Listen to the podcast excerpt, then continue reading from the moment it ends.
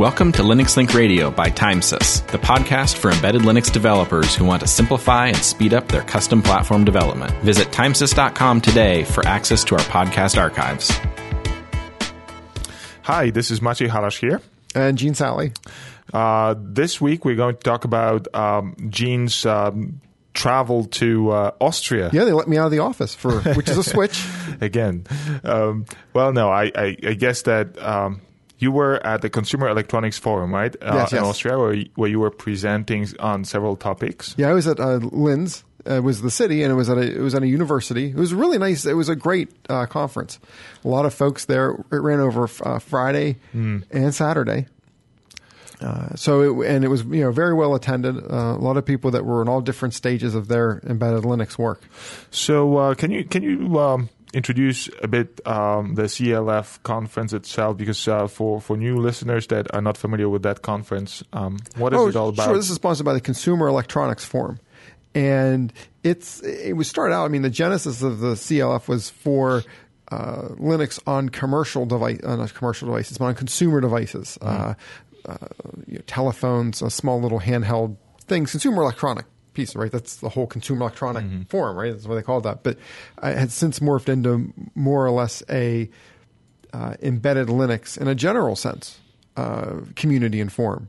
So it's uh, I said it has folks that do consumer electronics, people that electronics, people who do industrial work. Of course, there's always the real time folks that are in there as well. Um, yeah, all, So all it- over embedded Linux. Is it? Is it? Show. Um, well, I know that you've presented at that show in California, so it's Yes. not like this is um, regional or um, something that happens only in Europe. That that actually CLF happens um, all over the world, just Yeah. like Embedded Systems yeah, the, Conference. the, the primary organizer, Tim Bird, uh, he tries to do a conference in um, in the U.S. and then he tries to do one outside the U.S. every year. And uh, in fact, next year's is in. And I can't, I sincerely probably can't pronounce it, but it's in Mexico, and that'll be. Which it was funny. The guy who described it as being centrally located, right? Mexico was, you know, centrally located between the U.S. and South America. I got a big laugh out of that. But um, so there's one conference in the U.S. and then one outside the U.S. Um, so there's you know, presentations at least twice a year. So it's, it's a great way for you know to get together folks Yeah. that are inside the industry, uh, see what's going on new. So uh, primarily, the people that visit that show are engineers and, and architects uh, from different companies that want to find out about uh, where Linux is going um, for the specific um, domains that they, they work in, or Oh yeah, yeah. It's it's it's both managers folks, right? So there were manager folks there. There were engineer folks. They were interested in new developments in Linux, and they were there were also a lot of people that were uh, just getting uh, oriented with Linux and wanted to stick their toes in the water and understand what you know what is this thing I'm I'm considering doing.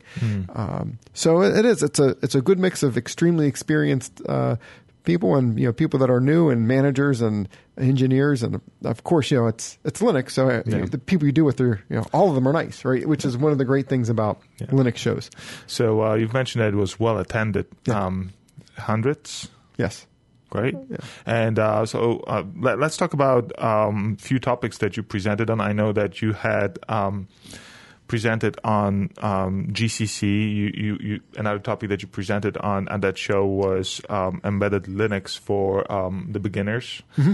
Um, and the third one, I think, was correct me if I'm wrong, uh, but um, using RPM um, as a build system. Oh yeah. So so I got I got uh, I got three three things accepted for pr- presentation. The first thing we did is a you know discussion about GCC from an embedded engineer's perspective. How does it work? How does a cross compilation work? What are some tips and tricks you could use to um, to get the most out of GCC? I mean, s- uh, you know, the most entertaining one, right? So you do this and you do the talk. You say, hey, if you do dash pound pound pound, it'll Yeah. you'll show everything that's going on, Right. and then the other thing that I think the folks got a kick out of was if if you uh, if you pass I think dash me and a dash and whatever it, it'll be posted in the CLF site the presentation it'll come out with all the predefined macros right there's all kinds of little tips and tricks where if you're doing porting or working with you know uh, non x86 systems that you really need to know about Well, and uh, so that was really I, it was a standing room only uh, thing which I sort of amazed me um, it wasn't like a four. There wasn't like there were four seats in the room, which I know you're going to make fun of me about, right? But um, but no, Reading but there- my mind. yeah, yeah. There's four seats in the room and five people came, right? No. Yeah. So, uh, how many attendees did you have? You, you know, I would probably say I had a, at least thirty for that. And and the bummer thing is that I, as my, I didn't. It was uh, rescheduled, right? Because I, I. You missed the flight. I missed. Well, no, no, it wasn't. I didn't purposefully miss the flight, right? I know. Um, but my my con- my I, I got at the airport too late to make my connection, despite Mm-hmm. running, uh, sprinting across the uh, the airport. Yeah. So uh, I think that GCC itself is is a very complex tool. Oh, it and, is. Um, a lot of uh, people that start with GCC and, and even the, the ones that are fairly advanced, they very often you know use um, maybe 10, 20 percent of Oh, yeah. um, properties that, that you get access to and which are by the way enabled by default. But um, did you have any questions from the Tons. audience? Tons. Tons of can, questions. Can you share some of the most interesting ones with our audience? So some of the questions had to deal with uh, configuring GCC for other libraries, Mm-hmm. the mechanics involved in that, and in particular, what was GPL and what wasn't because of the static versus dynamic linking. Um, that was because I, I did stop by and talk about alternate C libraries, which is sort of like my I don't know, entertainment. I, I, I even I, I'm shudder to even call it that, right? But there are the people that are interested in alternate C libraries and how they work and the mechanics behind that. So we talked um, about that, and then we also talked. Um, uh, we dug in and, and talked about things. Uh, whenever you use the dash pound pound pound and how it locates libraries and how it locates uh, header files and how to tune that so that it works for your project. Uh, you know, because a lot of a, a lot of times I, find this, and you probably find it too, and you know, maybe the folks that listen is that embedded projects have a extraordinarily long life, right? Right. And so you typically have some file that is or some project where you know no one's gonna ever exchange change an extension name and no one's ever going to change how things work, but you still need to be able to pass in the right things to the compiler so that it behaves correctly. And uh, uh, and so GCC has a, a million and a half tuning options right there. and, and i think that um, people get to those um, options when they run into problems right Oh, yeah. because um, if everything works well Mm-hmm. and you got the, the right performance out of your uh, application i don't think that they are really looking at other optimization levels that they can get with the Oh, sure. gcc because um, it usually means a trade-off of some sort Yeah. but once they run into a problem uh, once they um, you know macro b- misbehaves or, or application misbehaves and they have to track down what's going on. Oh, you know what? I, you know, I'm sorry. I should have typed because because another thing you can do with GCC is you can stop it after it's pre-processed before Right. it's done, and there's all kinds of defects, right, that you can code in uh, due to macros and the way macros expand in C. It's not always obvious, right, and so you can. You know, you can code yourself a bug you'll never find, and that that was another thing we talked about a little bit. Uh, So um, yeah, I, I, I, I agree that um, I started again. I agree that um, the topic of GCC and how to um, the complexities behind it and what you can do with it, uh, how you can track down uh, certain issues and and, and uh, figure out what's going on in your application is is a very interesting topic Yeah. to, to our audience. So perhaps we can do a, a dedicated Linux Link um, podcast uh, Sure, not? episode on that. Yeah. But uh, I wanted to um, ask you about other topics Oh, that, yeah. that you presented on the because embedded Linux topic that's uh, I'm sure that was of a high interest to uh, your audience.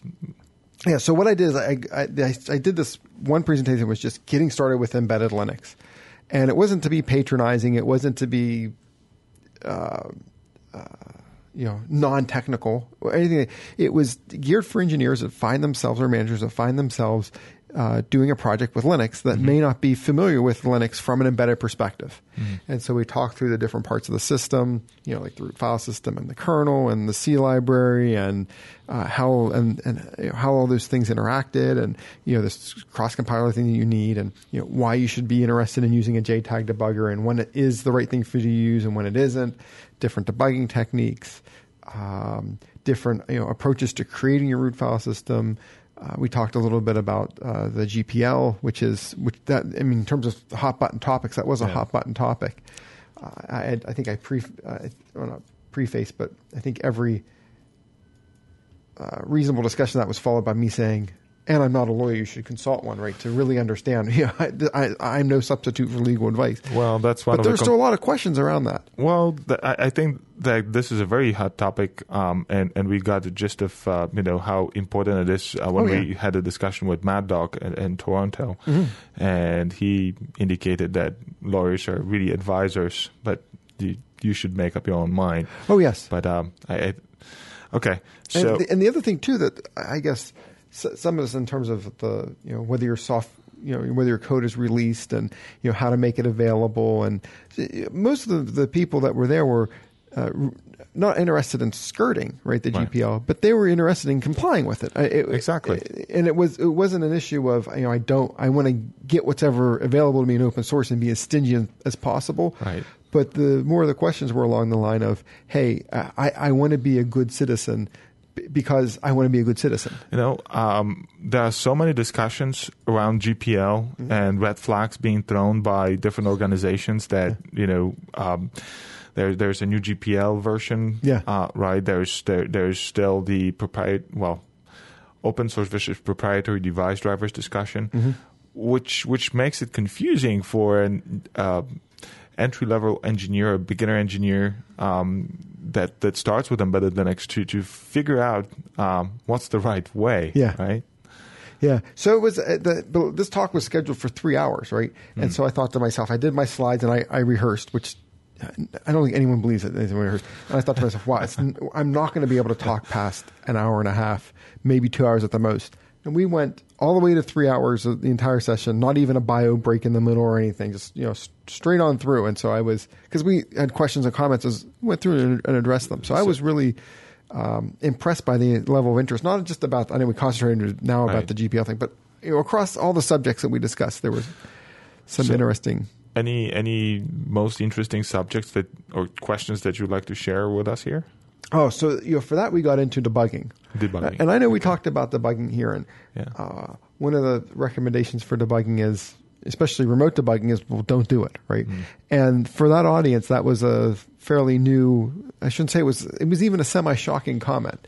And you know, when you explain to people, it's like, hey, you know, the Linux system on your desktop is in fact uh, can, you know, is in fact good enough for local debugging, right? It's POSIX has the same interface, right? It has the same C library interface. You could probably create the same devices on it. Uh, there's no real reason for you to do remote debugging until the end, you know, until closer to the end of your project. You can still right. find all your logic problems and whether your loops are off by one and all that other issue just by debugging locally. It, got me scared there for a second because I thought that um, you, you're going to say don't do a, a remote debugging period. Oh no no no no no no no no no no! It's it's most certainly necessary, but it's certainly not where you start. The right. other topic was development on Windows. There are mm-hmm. still a lot of folks that uh, that want to know what's available. How can I do my development natively on Windows? And is, is that even a concept I can even try? Right? Is, right. is, is that just craziness even thinking I can do that? Yeah. And you know, of course it isn't, right? Um, uh, we talked about AutoMake and AutoConf tools too, which uh, I think was a layer of complexity some of the audience wasn't expecting. And you know, at one point they said, "Well, can you explain to me the difference between host, build, and target?" Mm-hmm. And every time I have to it's it's an arduous process. It's like okay, so target is used for cross compiler, so we can forget that, right? Because that's where. So really, it's host and build, and build means build it for this particular machine, right? And host is the machine things are running on, and so it's it's. I had to go out and explain this, and maybe one of the listeners can write in because I still haven't uh, about whenever you whenever you have host target and build. Um, all being something different, right? That's called a Canadian cross build, which is supposed mm-hmm. to be mm-hmm. some configuration of com- Canadian Parliament. And and I know when someone described this to me, they were laughing and they thought it was very entertaining. And I didn't understand them, but I laughed along too because I didn't want to hurt their feelings or whatever. And so I, I was play I, along. yeah, I, I, just played along. Oh, that's really funny. But I, because I didn't understand, I didn't retain. So maybe mm-hmm. someone can write in and explain to me exactly what the Canadian cross is and why that's sort of funny. And I'm sure we'll get a lot of emails on that. Oh yeah, um, and then okay, and then lastly, do you want to talk about RPM? RPM, yeah. Okay. So RPM is a build system. This was probably the lightest attended. It was close to the end of the day, mm-hmm. and this was another. I had a, I think I had a two-hour slot for this, and I looked. It's like, well, there's no way I'm going to go over, and I, I, went way over. And so, uh, even on the GCC, I went over on that too. And um, the amazing thing. Okay, so here's I consider this amazing. Okay. People skip the coffee break. I thought coffee break yeah, the Yeah, room, the room went empty. the- and, you know, you'd see the papers fly behind them. No, they actually stuck to the Oh, coffee got, break. Yeah. got So it people means- very interested. Well, in, that means either the topic. coffee was bad, right? I don't know. Or so anyway, but for for RPM, we um we just talked about you know here at Timesys, right? We produce RPM components that are cross compiled, and Mm-hmm. Yeah. that's how we sort of put together distributions for users. packaging um, system. Yeah. Yeah, and I wanted just to talk about that and say, hey, if you want to do this, here's what's involved. Uh, here's what RPM does. It's not some magic tool that that does magic things, right? It's a build tool, and you know, here's how it can help you. Here's where you can get into sticky points. Um, you know, here's a model project. Here's the important moving elements. And uh, for that, I didn't I didn't get a lot of questions for that. I, would, I don't know whether I it was the end of the day and people were tired, or I, I I- simply talked them into submission, or I, I think that I don't know. that that topic appeals to um, perhaps a group of um, embedded engineers because um, uh, when you talk about Linux, um, everybody in the embedded space um, cares about Linux. But when you talk about um, packaging technique for root file system, that's um, th- th- there are so many options, right? And um, some in some cases, people are not thinking in terms of RPMs when they think about root file system, because Oh, yeah. people think about um, just simply uh, packages that they want to. Well, you know, and, you know, I try to do as fair a shake as possible. Right? I didn't want to be the RPM fanboy, right? So we talked about a couple other packaging systems out there that were out there. Um, we talked about RPM's weaknesses, and then the advantages, the different advantages of using some other packaging systems, and you know why you'd even want to use a packaging system to to start with, right? Because it's really it's in some cases not necessary, uh, uh, but in other cases it's extremely handy. And it's somewhat like one of the some of the non-obvious cases where if you have a team that's distributed across a great area, you know, deciding on using a f- uniform packaging type makes it easy for them to submit what they consider a finished product into your into your system. Or, you know, if you're dealing with a contractor and you want to be able to have a consistent build that's all encapsulated and want to be able to put things together, specifying an RPM as an output, you know, probably is the right thing to do. It's a very simple way of managing versions, dependencies, and, and completeness of a solution that you provide to some other users. Oh yeah. So uh, it was one of the interesting questions I got out of that class is, is uh, class or whatever it was uh, uh, lecture is someone said, "Well, do I need to do RPM build every time I rebuild my project when I'm doing development?" And it was very interesting to have people confuse the package management elements of RPM along with their regular compilation, edit, debug loop. Yeah. And I wouldn't say they're unrelated. Of course, they're certainly very much related. But uh, one of the important things to remember about or any packaging system is that it's not how you build every time that you're ready. It's um, it's how you set up a you know ready to be built source tree in order to get it distributed. And that is something that um, took a while to get across. And I mean, not that the listener, I mean, the listener, I would say not that the listener was unintelligent, but the the concepts people. No, I'm. Well, no, no, no, no, no. no. I know you're making fun of me, but No, but no. but it, it took a while to get across because a lot of people have this preconception about what RPM is, right? And you know, it's they don't understand what the tool does, and we would talk for a while, and then like the light bulb went off. He's like, ah, okay, so now I understand why I'd even, you know, now I understand why I even want to use this. Yeah, I, I think that um, uh, the reason why I made that face was because this this is I think a challenge, just like with um, any other new approach or new project that gets introduced um, by open source, where you have to educate um, or help people understand um, what are the goals behind certain certain projects, right? And, and as you said. Um, um, RPM is a way of packaging a specific source tree um, so that you can easily pass it on to others. But um, I think that a lot of people still kind of like when they when they design the root file system, they think in terms of I need BusyBox, I need uh, Dropbear, I need some other package. Yeah, yeah. A- And they, they don't really care what's the packaging system as long as it does what it's um, supposed to. Yeah, yeah. Uh, so it was it was uh, it, it was quite interesting. Some of the some of the questions on um, that that I got around that were because I think RPM was misunderstood as the tool it was, Yeah. and so I'm you know I, I didn't view my job as to convince people into using RPM. Mm-hmm. Uh, but my job was to inform people as to what RPM was good for. Right. You know, maybe all those people left and thought, "Holy cow! I I, I never want to use that because I'm trying to solve a different problem. Right. And uh, and maybe some people left and said, "Oh, so that fits the problem." So I just wanted to have people really understand what it did, and I tried to compare and contrast against some other packaging systems too, so it would be reasonably understood. So, um, well, so I would like to actually ask our listeners to um, please let us know if you would be interested in finding out or us talking about different packaging systems. Oh, sure. Um, because if, if that topic is of an interest, we are definitely going to cover it. But Oh yeah, yeah. I, I'm not sure how many people. It was later in the day, and I'm not sure how many people uh, elected to go to this because it was uh, versus some other things. So it was difficult for me to tell. Probably maybe ten attendees um, uh, who actually stayed the whole time. I was I was always impressed. That it must be uh, it must just be custom there, right? Because um, I didn't have anyone walk, like walk out and No, I- I, discuss. I think that your topics were very interested, and um, I saw your slides um, before we left. So, Yeah. very good. So, but um, well, as long as you think they're okay, Maciej. you got my blessing. you know, I yeah, I write them. I think to myself, well, what would Maciej think? Is, is this okay for Maciej? Well, that's what you usually do. You shout because we sit next to each other. So, Unfortunately. well, thank you. But um, I wanted to ask you another question because I know that you presented on three topics, but Yeah. um, you mentioned that you were invited to a to a panel. Oh yeah. So I would like to talk to you about that. Yeah, it Um, was really neat. Talk a bit about it. Uh, I mean, what was the purpose of this panel? What was the topic? And then who were the um, attendees? So the purpose was for us to argue about what the best uh, embedded Linux packaging, no, no the, the best Linux distribution, like what is the best Distribution. Linux, distribu- Linux Okay. distribution?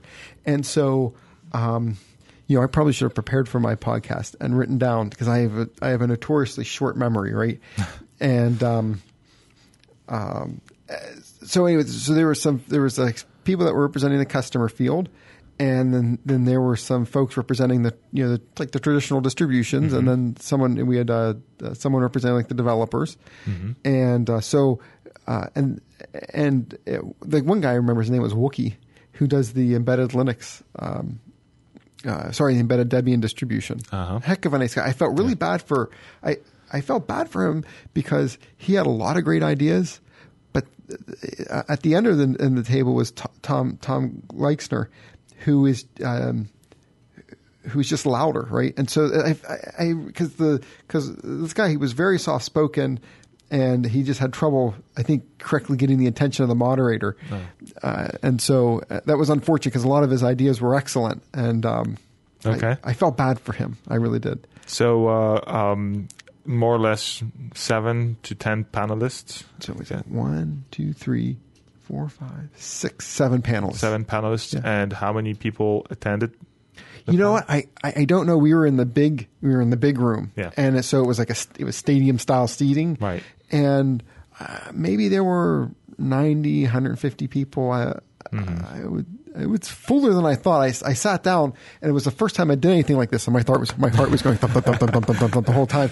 And I'm thinking to myself, uh, oh, oh my gosh, I'm going to say something bad, and they're going to make me walk home, or- especially or, that you- swim home with a brick around my neck, or Especially something like that you were the first to talk, right? yeah, oh yeah. No, I was second. Second. Second, So the, okay. the um, second to talk, and um, So uh, the the main um, concepts around the discussions that, that you would like to share with our audience oh, here. so it, it was an interesting. It sort of got you know like all panel discussions do. They had Tim, Mm-hmm. whose name I do remember, Tim Bird, who was uh, the uh, uh, sort of running the panel, Mm-hmm. and uh, his moderator. Okay, and so I, I sort of felt bad for him because we we took a detour off into QA, right, uh, which is always interesting, right? Because uh, you can spend a lot of time in, in that. That's that's nearly the religion of software development is Mm-hmm. QA in some in some respects. Well, but I guess since you talked about the, the primary topic was the distributions. Um, Oh yeah, so thanks for getting me on track. See, it, it, it, it's already derailing our discussion now, right? Yeah. So, so we want to talk about the question was what is the ideal Linux distribution, right? Mm-hmm. And so,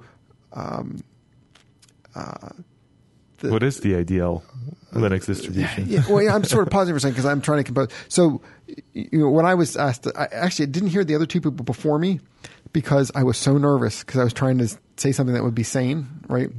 And um, so, you know, I presented the ideal Linux distribution from you know the, from my perspective, which is one that's you know gives you the maximum amount of freedom with respect to what you're able to assemble, and uh, you know lets you pick and choose and take advantage of what's available in the open source community. Um, and at the same time, still get you running quickly, which Mm-hmm. I know are two opposing ideas, right? And so that that was the main point that I wanted to get across. Mm-hmm.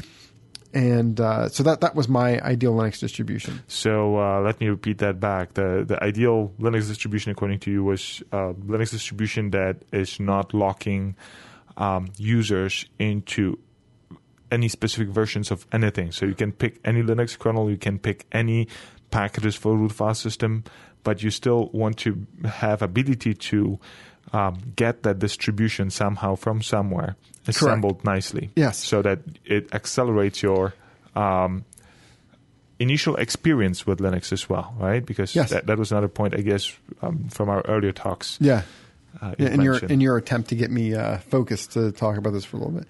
So, yeah, and it was it was interesting because the the guys the the uh, the one guy from some other company, right? Okay. Um, he talked about how the dist- it was interesting in that in that they presented a distribution almost like a monolith, right?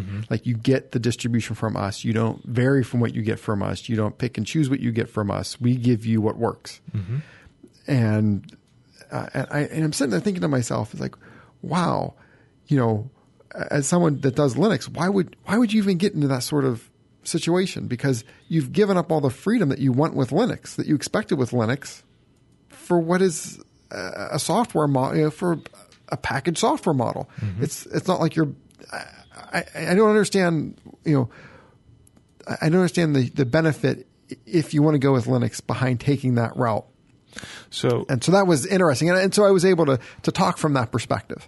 So I would imagine that every one of the panelists had an opinion on that. Oh, yeah. But um, do you do you have any? Well, I'm, I'm interested in audience reaction. I mean, what was? Did you guys get any questions around that Oh, distribution? sure. And and what was the prevailing theme or um, question that um, you were getting? So we got a couple of things where we're like, you know, so the audience pipes in and says, hey, um, you know, for us, the distribution is, has some benefits to it.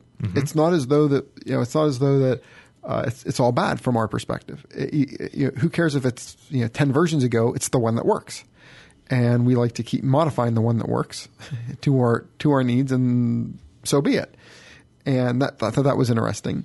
Um, the other interesting thing from the audience was the, in my opinion, fixation on kernel, almost as though kernel meant distribution. And you know, I was there and I'm thinking, I want to. I piped in a couple times and said, "Hey, you know, distribution is not a monolith. You should be able to change the components out in the user space." And um, and then there was a lot of talk about minutia about well, you know, how much of a change is acceptable to the kernel if you want to use a different one than the one we happen to got from our dis- happen to get from our distribution vendor. A- And it was very interesting about that, the way that discussion went. And I guess my point was is like when I listened to this, you know, it seems as though the audience is willing to uh, pick using almost any change. You know, almost any change to the kernel is bad, but there's not the same sort of reaction when it comes to userland. And in fact, uh, in userland, the effects of the effects of what people are trying to insulate themselves by by locking down a kernel can be just as catastrophic. You know, if you don't lock down on userland programs, and that sort of vigilance with respect to what happens in userland versus what happens in, in the kernel was very interesting. It was almost as like it was almost as though you know, people could understand. This is an interesting thing. So people that could understand what was happening were more accepting of newer versions, and so some people didn't understand what happened in the kernel, and therefore they were very uncomfortable about using another version. And people that were very uncomfortable about what was happening in userland were were very uncomfortable about using different userland versions, Right. and people that are uncomfortable about both were QA engineers, right? So.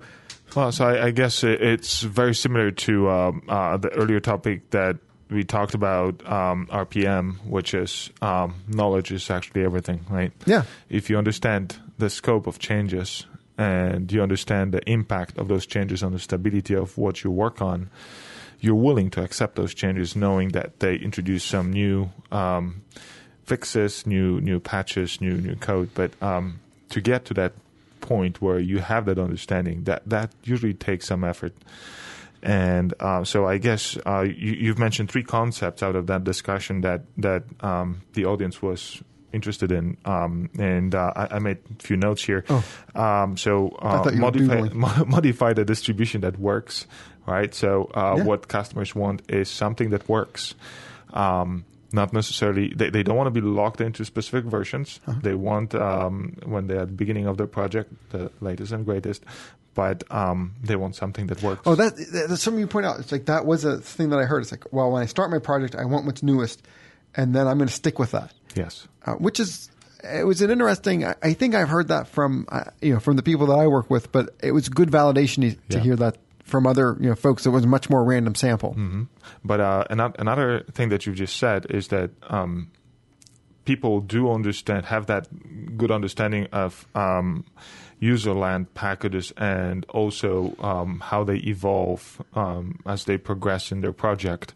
That that versions fixes to some of the packages that they use for root file system design also get changed, and, and how that affects their project and, and the life cycle of um, uh, where they are with the project, right? So that understanding um, uh, is is also a, another validation, I guess, um, for us Mm-hmm. to um, address some of the concepts Yeah. on, the next podcast here. Oh yeah, so it, it, that was I consider that uh, c- completely fascinating. Completely fascinating. Some of the effects you see, and Yeah. and in terms of how, what people are willing to change and what they're not, and um, So uh, at the end of the panel, uh, how how long was the panel? it, it lasted an hour. And in, in fact, I think at one point Tim described it. Tim Bird described it as a love fest, and and we we weren't uh, being controversial enough. So um, You were agreeing all together. yeah, okay. yeah. There's some of the people on the panel were agreeing. I think in ways he didn't expect us to agree. Okay. and so I thought he expected a knock you know knock him down. You were the one that was disagreeing, or the one that was agreeing. I actually, you know what? I was in the agreeing camp a lot, or or maybe other people were agreeing with me. I guess I'll, Ah. I'll get my overinflated ego right, but but you know people were agreeing with each other, right? Okay, so uh, I I heard from you that um, the uh, the entire uh, panel actually ended up with you going out. Oh no, not the not the entire panel. So so Klaus, who who asked me to uh, Okay. sit on the panel, uh, was nice enough. He invited me and a couple other panelists out for dinner afterwards, and a couple other folks as well. And we stopped. He took. I I, I sincerely appreciate his hospitality. We we stopped at this wonderful restaurant and. Uh, I, I couldn't read the menu, and then when I got the American menu, I, I didn't understand what was on it. Uh, similar to Japan, I guess. You, Uh, you visited Japan. Yeah, but, uh, yeah. So, yeah. so I let Klaus order for me. He got. Uh, we looked at different things. I got the mountain goat, um, the Austrian mountain goat with, um, and then some nice dumpling soup. You're laughing at me. The dump, you know. It, I thought mountain goat would be sort of tough and whatever. It was Yeah. fantastic, and the dumpling soup was. I, I, I nearly picked up the bowl and like slurped it up, and I was on my best manners. Did you bring any of that with you back? No, no. Well, the other thing too is I had some. They had some like some potatoes and this other other stuff that looked. It looked like my best way to describe it. It looked like lumpy phlegm Yeah. that tasted like um that had like a horseradish taste to it, and it complemented the meat and the potatoes fantastically. I, I just I, I could have. Wow. Gene, I, I have to stop you because you're making me hungry, Oh, which, was- which means that um, we have to end this podcast. No, we don't. I can't explain to you exactly how good d- dinner was. And, uh, you know, of course, um, you know, Klaus and some of the other panelists, you know, they're great conversationalists, great people to spend the evening out with, um, you know, goofing around. And um, Well, great that you had a lot of fun. Oh, Uh, yeah. Next time I'm coming with you. uh, if you want to, you can. I, I stayed in the, uh, I stayed in this, the other, other, inter- okay, so the other interesting thing is, is I didn't, I wasn't aware of this, okay, but hotels in Germany, you need to put your room key in this little slot in order for the electricity to come on in the room. And it's not like I stayed at like a cheap room. It's not like I cheaped out and stayed at a cheap place. I felt like going down to the desk and say, "Do you need like an extra ten bucks or whatever so I can have electricity all the time, or what's the deal?" You got to travel a bit more to Germany, I guess. And and and and uh, I didn't like that at all. And it's like, I, why is that how? It, and so I asked him. So I'm at dinner. Whenever it's like, did did I? Am I in a flop house? Or it's like, no, no, that's just how it works. yeah, no. I did test though. I mean, I could have put any card in there to keep the lights on, but I think if I would have, someone would have come down and Yeah. Well, It I've wasn't necessarily my to room Austria, key. so um, next time I'll go there, I'll, I'll pay attention to all those insights. Well, the other thing I found out too is here's here's my other observation. You have to ask for your bill in the restaurant. Like I, I was real tired one night, and I, it was the last time I was there, you know, because I, I couldn't get a flight on Sunday for where, how it works. So Sunday I was there, and I had some dinner, and I ordered, I thought two things, and the waitress didn't understand me or whatever else. And so, um, what else is new, right? Did you get the mountain goat again? no, I did not get mountain goat. I and and um, I went. I could not find the mountain goat restaurant. Otherwise, I would have gone back there. But anyway, so I, I went and I ordered something and I dozed off, right? Because I was just so tired. And I woke up, it was like an hour later, you know, no bill. I thought, hey, they'd throw me out or something. But nope. Okay. Well, it was very insightful, Gene. So thank you very much for sharing Oh, sure. with our listeners all those details. um, well, uh, if you have any questions for us, please um, uh, send us an email at podcast at timesys.com. Again, we are very much interested in any um, comments, um, suggestions for um, future topics. Um, so please let us know. Yeah, we Uh, get a lot of emails at, at podcast at timesys.com. Don't, don't be shy. Some people write in and they're like, well, I don't know if you've heard this before. And, and just, just write. And chances are, if you write to us, we'll get back to you shortly. So it, it varies because I know that sometimes we're on the road, but we do our best effort to make sure we write back to, to people that write into us. Yep. Thank you very much, Gene. Thank Okay, you for, for your attention. All right, bye. This podcast was brought to you by Timesys. Are you new to embedded Linux? Looking for a way to simplify your next project? The Linux Link service by Timesys makes it easy to build your custom embedded Linux platform. Go to timesys.com today or call 866 392 4897 to learn more.